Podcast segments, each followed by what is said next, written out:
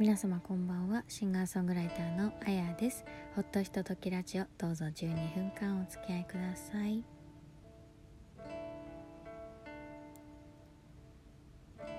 くがつのなのか、だいよんじゅういっかいめのアップロードになります。くがつ最初のアップロードですね。うーんなんかもう台風が先日ね来たところもあって、うん、関東は台風の影響はそんなになかったんですけれども、やっぱり雨風の強かった地域はあったようですのでね、本当被害がなかったかどうか心配しています。関東では台風の直接的な影響ではないんですけれども、まあ、台風によって秋雨前線がね押し上げられて、ちょっと強く雨が降った日があったなというようなこともありましたけれども、まあ、なんかこう台風が来たり雨が降るごとに秋めいてくると言いますかね、あの暑いは暑いですけれども、あのじりじりと焼けつくような暑さだとかっていうのはちょっと和らいできたような気もしますし、なんならちょっと朝とか夜とかね、日が落ちてからは少しひんやりした空気が流れてきたりとか、あとは日中でもちょっと乾いた感じの風が吹いていたりとかね、うん、こうやってこうラジオトークを始めて、一番なんかこれは声だけのコミュニケーションなのでね、何かこう見えなくても感じられるものは何かないかなと思った時に、やっぱりこう季節のことが大きいかなってすごく思いまして、まあ、今までもなんか、なんかそんなにこう全然興味がなかったわけではないんですけれども、あの二十四節気とかね、すごくこう身近に感じてくるようになりました。例えばすごくこれはあのたまたまなんですけれども、明日かな、今年は明日くがつようかだそうなんですけれども、二十四節気でいうところの白露という日になるそうです。白露という字は、えー、色の白黒の白という字に雨露の露という字を書いて白露と読むんですけれども、まあ、日中の暑さも和らぎ始めて、草花に朝露が宿り始める頃ということだそうで、うんなんかちょっと寒暖差があって、その寒暖差で草花にこう露が乗るっていう頃なのかな。なんかでもそんなに涼しくないよなって思ったりはするんだけど、まあそれはね徐々に徐々においおいということなんでしょうけれども、なんかもっと細かくななじゅうにせっきってね、あのななじゅうにこに分ける季節の呼び方もあるみたいですけれども、まあそんななんか秋めいてくる日々をね楽しんでいきたいなと思っているところですね。なんかねこの間栗ご飯の素が売ってました、スーパーで。あの剥いてもう何水煮をしてある栗がこう置いてありましたよ。まあ、あとはだから栗といえばさつまいもですよね。なんか某清麗園の緑の丸のねロゴのコーヒー屋さんでは栗の飲み物とかが出てきたりとか、まあ、あとはケーキ屋さんではモンブランとかね、あとさつまいもを使ったスイーツとか、そういうものがポツポツ出てくるのかなと思っています。あとぶどうかな、うん、ぶどうもそろそろいい時期になってきましたしね、うん、そんな食べ物からもこう季節を感じるっていうのはすごく理にかなってるとか、美味しいですからね、やっぱりあの季節のものを食べるっていうのはね。なので十分に楽しんでいきたいなと思っております。なんたってさつまいも好きだからさ、私焼き芋とかスーパーで売ってるじゃないですか、買っちゃうんだよね。大好きなんだよね焼き芋、うん、ということでね、今日はじゃあ何のお話をしようかなってちょっと思った時に、たまたままツイッターで見ていたんですけれども、フラワーカンパニーズのニューアルバムが出るそうでね、でネイキッドってアルバムらしいんですけれども、そこからあのその収録曲のにがつにじゅうろくにちという曲のねミュージックビデオがリリースされてました。でなんで私はそれに気がついたかっていうと、あの以前お話をした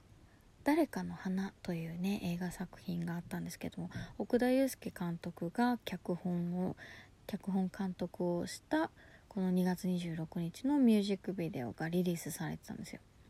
なんかあの奥田監督の作品、その誰かの花で私は奥田監督作品っていうのを初めて接したんですけれども、なんかね、もうなんだろう、歌詞も良かったし、その歌詞に沿うようなというかね、こう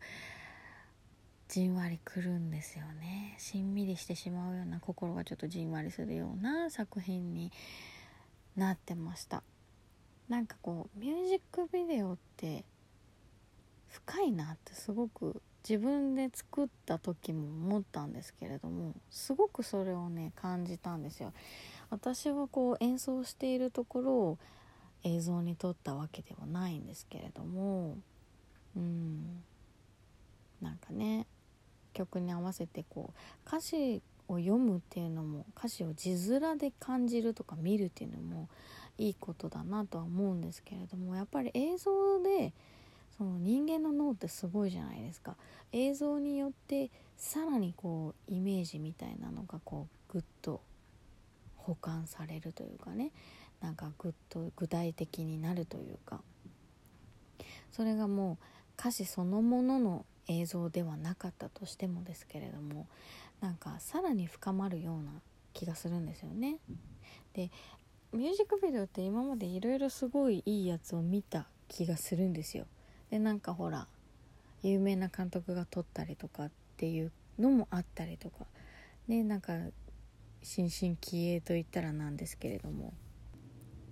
なんかあの私一番最初にこうミュージックビデオっていうものをガツンと感じたのはマイケル・ジャクソンのスリラーだったりするんですけど、まあ、あとはあそうですね、私が大好きでもう師匠と呼んでいるさくらさんの君のためにっていう曲とかね、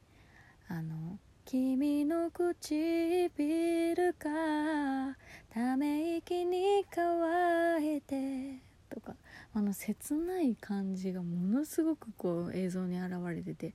これも多分あのさくらさんのこと大好きで曲は聴いてたんだけど、ミュージックビデオっていうのをおそらくね、あの私横浜なので言うんですけども ティーブイケー の音楽番組で見た気がするんですよ。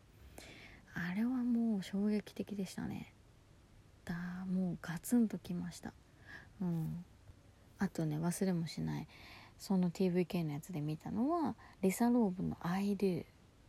すね。めちゃくちゃ可愛くて、あれもねすぐ シーディー 買いました、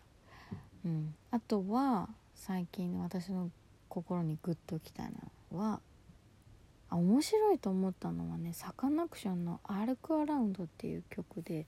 なんか文字がポコポコポコポコこう出てくるっていうの、なんか確か文化庁のなんか受賞された作品だったと思うんですけど、あれもすごくあの面白かったですね。興味深い映像でしたね。で、あとはもう最後までこう涙なしには見れなかったのが秦基博さんの愛ですね。もうあれはもうあ見てください。本当ちょっと泣いちゃうと思う本当に、うん、サビがね、その手に触れて心に触れてただの一秒が永遠より長くなる魔法みたいっていうやつがもうめちゃくちゃよくて、歌ってても泣きそうになる本当に素敵な曲だし、あれはもう切なさマックスの映像だなと思ってますね。だからなんかやっぱり歌もそうですけど、歌の力というのを映像でこうさらに後押ししてくれるっていうのがミュージックビデオのいいところなのかな。ミュージックビデオのあり方というか存在意義なのかなと思いますね。いや、すごく映像作品として楽しいのとかもあるじゃないですかね。そういうのもなんか今ふっと思いつかなくて申し訳ないんですけど、なんかね、楽しいミュージックビデオ エーケービー のやつとかね、楽しいじゃないですか。踊ってるのが可愛かったりとかね、あと Perfume とかも踊ってるのが面白かったり、映像でグッと見られるのが面白かったりとかってやっぱりあると思うんですけれども、その曲のよんぷんかんならよんぷんかんのドラマみたいなのがこう見せドラマみたいなのを見せてくれるような作品っていうのはやっぱりうん、何回も見たいと思うようなねものになるのかなと思ってます。実はその、まあ、私は大好きだからさくらさんのそのミュージックビデオの ディーブイディー 何作品か入ってるミュージックビデオの ディーブイディー を持ってたりとか、あとそうですねデスティニーズ・チャイルドのアルバムにね ディーブイディー がついててミュージックビデオが何作品も載ってたりとかするような、あれもうめちゃくちゃ楽しくって、もうなんかもうずっと流してた時ありますそれぐらい可愛かった。 Say My Name でめちゃくちゃ可愛いですね、面白かったし、うーんそうですね、そういったやっぱりミュージックビデオの良さっていうのをひしひしと感じるような作品でした。誰かの花を取られた奥田祐介さんが脚本監督をされたフラワーカンパニーズのにがつにじゅうろくにちというミュージックビデオです。これはもう YouTube に載ってますので、よかったらぜひね見てみてほしいなと思います。本当映画みたいでした。素晴らしかったです。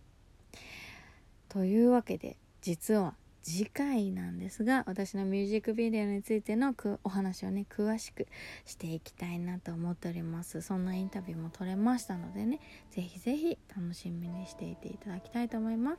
さあそしてくがつのじゅうろくにち祖師ヶ谷大倉カフェエクレルシにてしちじから夜のしちじから歌います。ウクレレ弾き語りです。こちら配信もございますが、ぜひお店の方にも遊びに来てください。詳しくは私のウェブサイトカフェエクレルシのウェブサイトからご覧ください。今日もお付き合いいただきましてどうもありがとうございました。